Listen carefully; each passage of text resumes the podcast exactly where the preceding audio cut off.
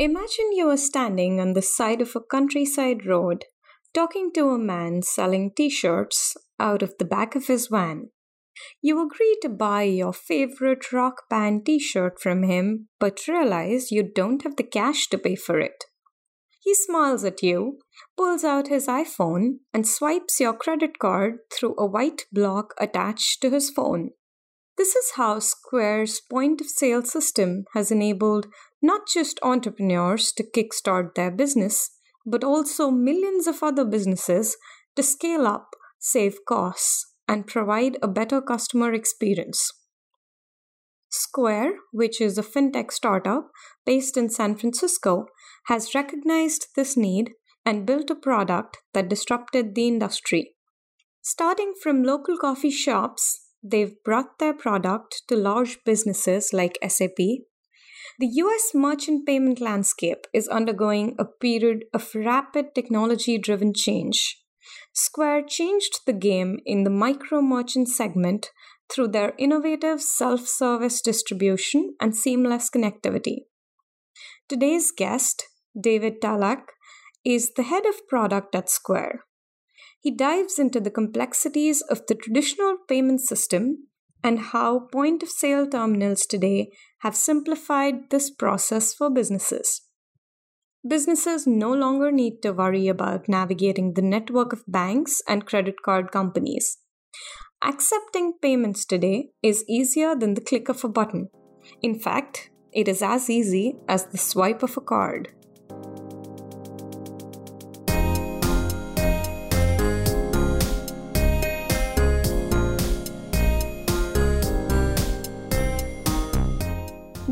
Talach, you are the head of product for payments at Square. Welcome to FinTech Daily. Thank you. I appreciate it. Thank you for making the time. Look forward to the conversation. So, Square was started in 2009, and if I've heard this correctly, one of the reasons Square was founded was Jim McKelvey's struggle to accept a credit card payment for a piece of art he created. So, tell us what was so different back then, and why was it difficult for small businesses to accept credit card payments? Yeah, I don't think Jim's story is all that particularly unique. I think it was an unmet need of many individuals that were largely operating in cash or who frankly weren't included into the economy. So I think what Square really did back in its founding is it's really about ease of acceptance and including more people into that ability. When you looked at what it took to start accepting credit cards, it was just too much friction. And a lot of people either because of not having the time or just not wanting to, you know, have to go through the hassle, it was just too difficult when a seller wanted to become a seller, not only do they have to figure out how to be incorporated or how to actually create the product and figure out who their customers are, but to actually accept credit cards, they had to go through formal underwriting. There was multiple steps. And as crazy as this sounds, often a fax machine was involved to potentially send across statements to an acquiring bank. What's interesting about the timing of Square is when you think about when this kind of happened, it was during you know the iPhone and kind of the app revolution and a lot of things we take for granted now, you know, now about on demand. And so it wasn't as easy as downloading an app to accept credit cards. It was far from that. And so the biggest breakthrough here was really just making the act of accepting a credit card and, and the process of becoming a seller, just making it things that we somewhat take for granted today, like self serve, making it simple, making it remarkable. And the iPhone made it mobile, our little white reader made it elegant. And really, we, to some degree, it is so simple and straightforward that it is the new paradigm of how payments should be accepted. So you talk about this whole process which has become easier and I want to you know talk about some terms that we all hear in this payment processing system. So let's use an example. Say I quit my job and I open a coffee shop in Scotland. Let's assume you like coffee and you come into my shop and place an order. Now you have a Visa credit card issued by say Bank of America and I have a bank account with Chase and I use Square to charge you for coffee. So explain to us what is happening in the back while we do this. You know, what are these terms like issuing bank or the acquiring bank or Visa and MasterCard and where does Square fit in? Yeah, exactly. Great question. The most important thing about payments is never missing a sale. So, what that infers is there's a compatibility that needs to take place between all the cards that are issued and all the potential sellers that are out there. And so we need to make sure that regardless of whether you're a, you know a bank A, a bank B, or a bank C, regardless of the country that you're in, that that card, whether it be a mobile wallet, whether it be a contactless card or a chip or a magstripe card, whatever it may be that you as the consumer or the buyer are able to use that payment method or instrument at whatever particular seller. And so to your question, I think you already used some terms there that are valuable is decomposing this into as a buyer or consumer, the card that you have physically in your hand or in your wallet or digital wallet is issued to you by an issuing bank.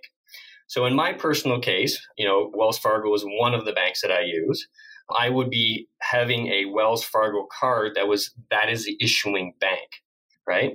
That mm-hmm. card is processed at a Square point of sale software of which gets acquired and basically from the acquiring process is we then are able to route that back to the issuing bank to see if Dave Talach, the Wells Fargo instrument has funds that are available and if it's authorized. So again, really to boil this down to its simplest terms is A, never missing a sale, and B, ensuring that any issuing bank or issuing instrument that the point of sale software or acquiring side is able to route that request back to the issuing bank to complete that loop to make sure that there's authorization and settlement of those funds.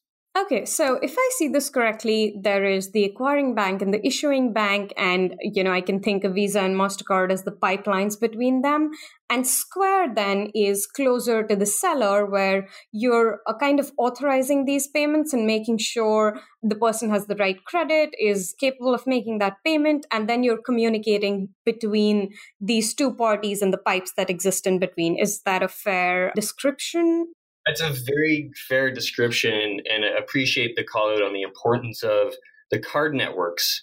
I wouldn't necessarily categorize them as pipes, but it is a shared schema or a logic that enables all those issuing banks and acquiring banks to be able to talk to each other. So that is a fair assessment. Gotcha. And if, you know, if we take this example and I want to understand what was the pain point that Square solved, it seems like you're coming in between and you're solving this problem where, as a seller, I don't need to worry about communicating that authorization or authentication of the card user that I'm charging for my transaction. Yeah, I think it goes above and beyond that. So, you know, they're definitely in the act of selling or providing a service, definitely one of the table stakes or core things that has to happen is the facilitation of the funds. And so, you know, the issuing bank and the card network and the acquiring bank is indeed Square orchestrating that and managing that payment complexity on behalf of the seller. There's definite value in there. But I also want to call out the importance of what can you build on top of that simple facilitation of a good or service. And that's where, above and beyond payments, I would start to think about additional concepts as employees and customers and items and discounts. And also, how do you learn from the interactions between those data sets? Or said otherwise, how does a seller log into like a Square dashboard and be able to figure out not only what transactions occurred and how to refund, but also how to maybe figure out what items to stock and what time to transact or what locations to be at? Mm-hmm. And so you take all this information at your terminal or at the Square register. I'm curious, what is the depth of information that you get and store at your end or with the merchant? And do you cache this authentication information on your end, or do you go back to verify this from the main network every time there is a card swipe? Yeah, I think the easiest way, you know, data answers can get complicated. So I think the easiest way I would answer this is there's essentially two buckets. One would be the data that is required to facilitate the transaction and to ensure good funds or in order to manage fraud or to optimize authorization. So there's a data set there around ensuring and rendering the payments service. That could be encrypting the payload of the cardholder information. That could be validating some secondary form of authorization. That could be looking for likelihood of an authorization versus a decline. Uh, that's one category. The second category would be really back to enabling sellers to sell. There is data that Square sellers store with us whether it be their employee permissions or whether it be their items or their catalog. You know, whatever data that we render in our Square Analytics dashboard for sellers is a separate data set that we also manage really to the benefit of the Square seller to figure out how their business is operating. And so the information or the data out of this, which is, I would say, kind of in the personal information of the end user, do you have like encryption in place to store that? How does that work on your end? Yeah, totally. So, whenever talking about security, generally there are widely accepted best practices that most tech and internet based companies adopt, whether that be encryption, whether that be SSL whatever it may be, there's a robust set of commonly accepted principles or two factor authentication. What's unique about payments and financial technology is there are additional standards above and beyond those best practices that are put in place for payments and for financial institutions. So there are additional standards such as EMVCo, PCI, payment card holder information. So it, it is a like any good security approach, fundamentally layered like an onion. And because we are dealing with payments information, obviously there's some additional due diligence and regulated due diligence that has to take place. And of course, all of those are table stakes in terms of simply provide, you know, they're all table stakes in simply rendering the baseline core experience of accepting a payment. So it's interesting you bring up security because I was curious, you know, you might be transmitting some of this payment information over the internet. So do some of these, you know, security policies that you just mentioned also ensure how you maintain the security of this connection and, you know, are there other major security concerns that you look at on your end?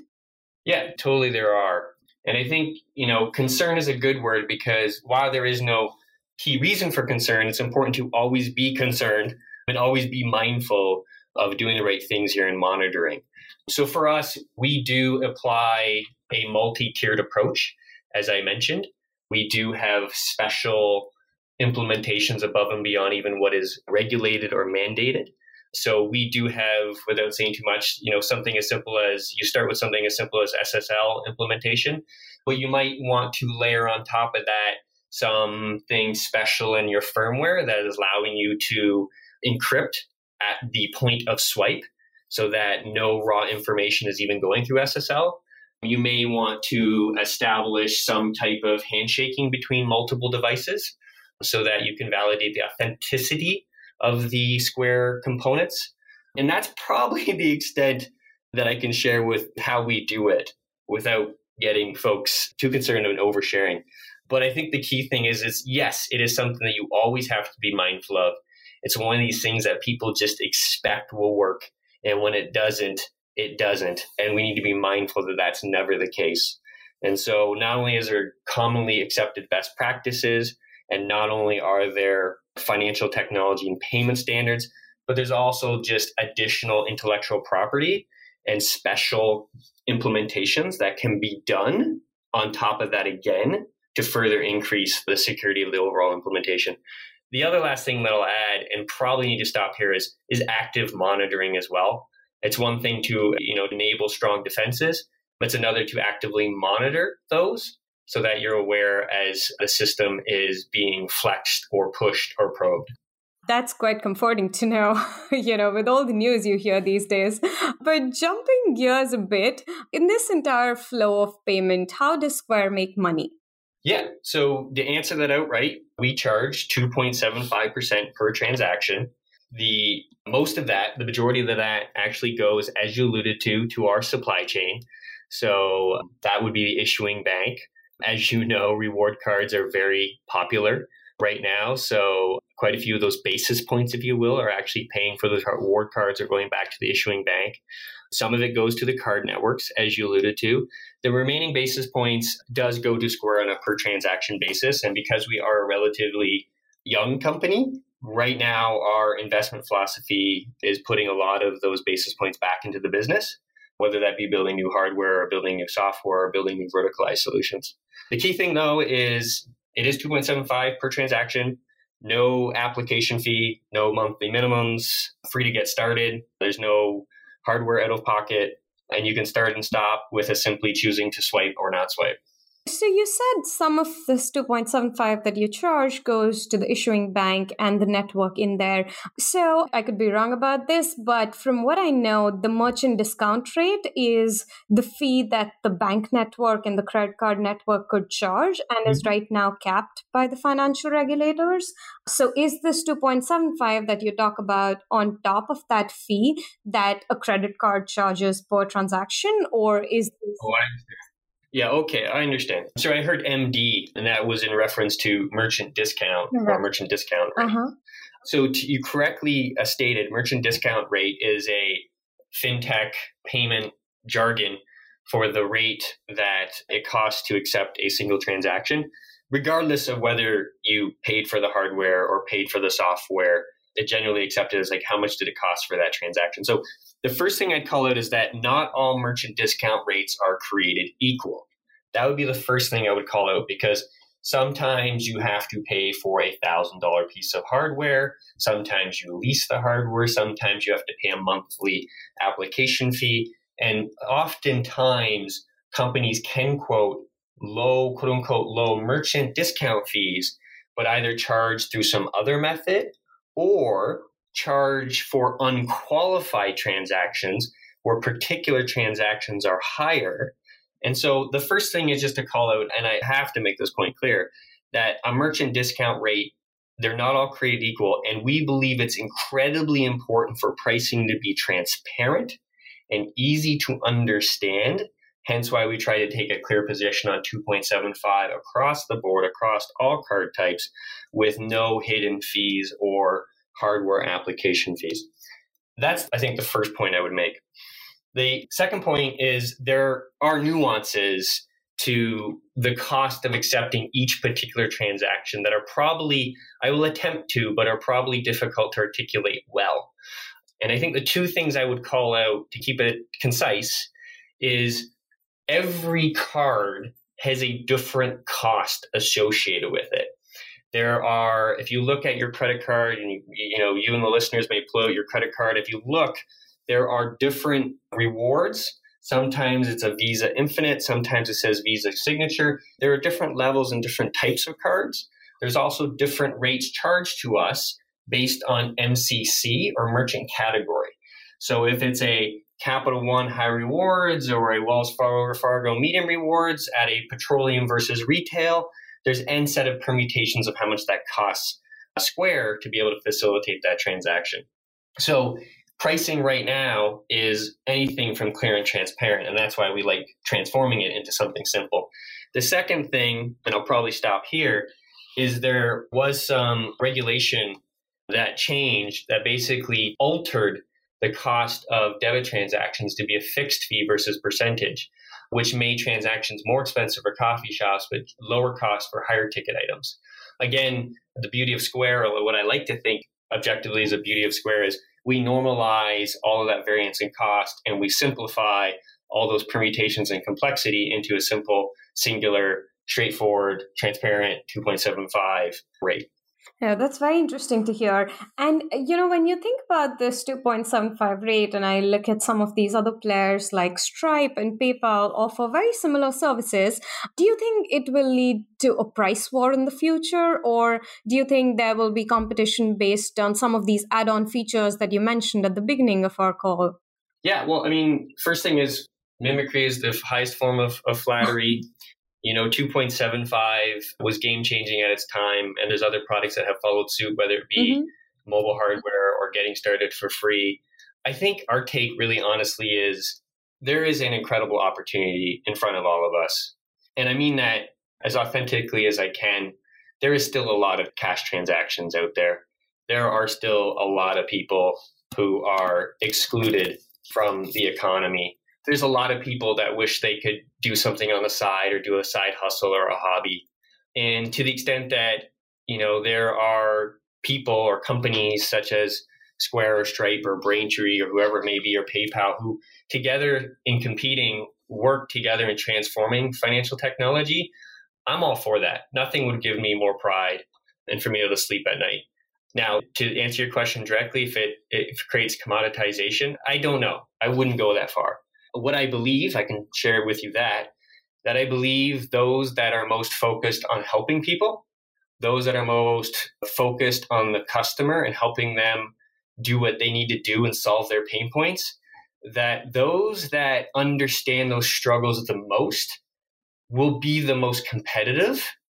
And those that are focused on their customers and understand those nuances will never be commoditized because they will shift to the next pain point in the value chain. They will continue to solve problems higher up in the system, whether that be orders or items or locations or other unclear next generation opportunities. And that's the point is to continue to reinvent yourself and continue to understand how you could be of deeper servitude as you continue to solve the problems of the past. So, as Square has made this, you know, super convenient from what we heard at the beginning, could you talk to our listeners about what were some of the major hurdles that Square faced on the way and how did you think about them? How did you solve them? We'd love to hear what they were. Hurdles of the past. I don't know if I have a long answer for you here. And I don't know if that's being forward looking individual versus the past. Obviously, there was, you know, a lot of change within financial the financial industry, the ability to make a lot of these things self serve, the ability to eliminate the need for dedicated purpose built expensive hardware that you can get started for free. The ability to start and stop by simply downloading an application and choosing to use us or not using us and not requiring a monthly fee. I think there's a lot of first there.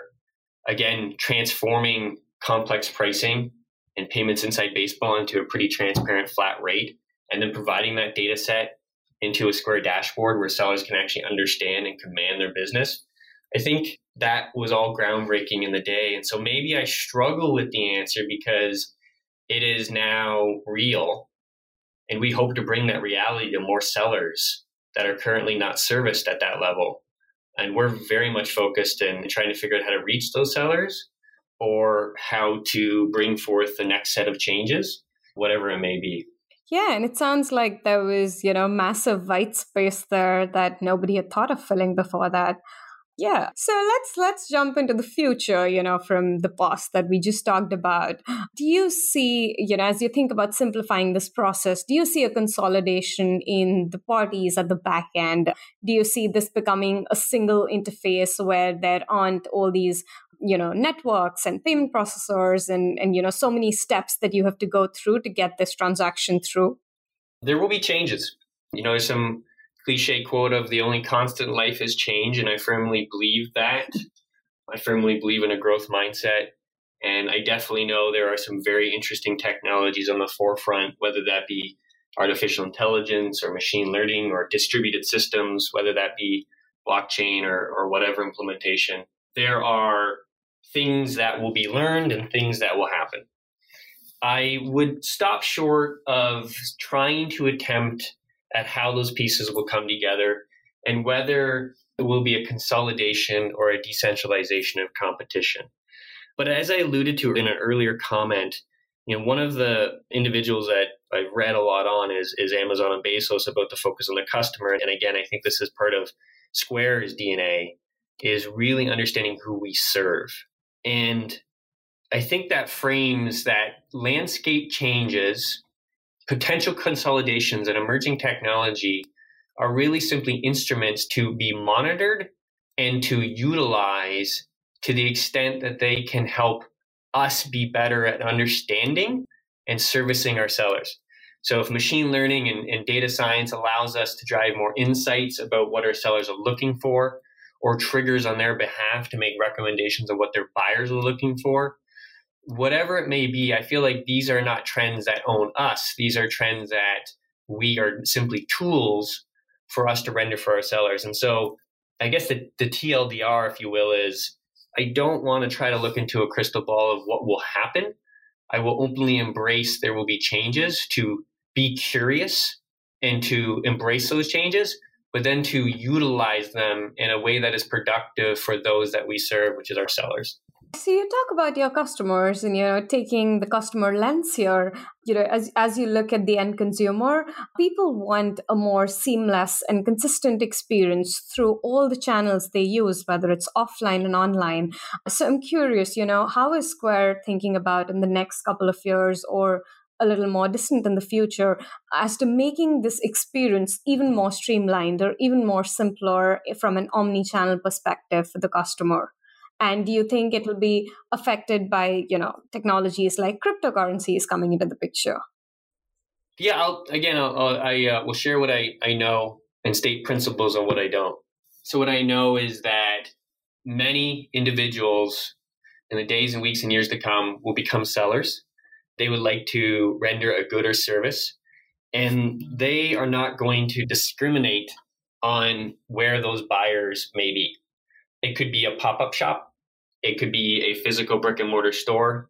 It could be through a dedicated online store. It could be through Facebook.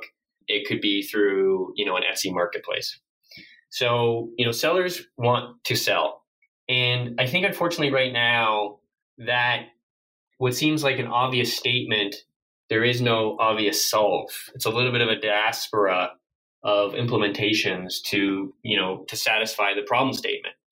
And so, just as we made the act of accepting credit cards in the physical world simple, straightforward, elegant, we see an incredible opportunity to do that on behalf of a seller across multiple channels, or as you alluded to, omni channel. So, one of the things that we have definitely done here is we did announce the acquisition of Weebly, which is a very popular website and online store offering. And we'll be working with them and many of our other teams to integrate them into the Square experience in a way where, you know, selling anywhere and allowing sellers to meet their buyers wherever they choose, whether that's virtually or in person, is possible. Well, that's that's very great for the entrepreneurs and us listening to this to hear. Well, thank you so much, David. This was really useful, and I'm sure our listeners got a lot out of it as well. Thank you for taking our time, and we hope we'll have you back soon with more exciting news. Yes, I would love to. And, and thank you for the opportunity to share a little bit about the, the Square story and a little bit about my opinions and points of view. And uh, hopefully some of it was helpful or insightful to those mm-hmm. listening. Mm-hmm. Thanks, David. All right, cheers.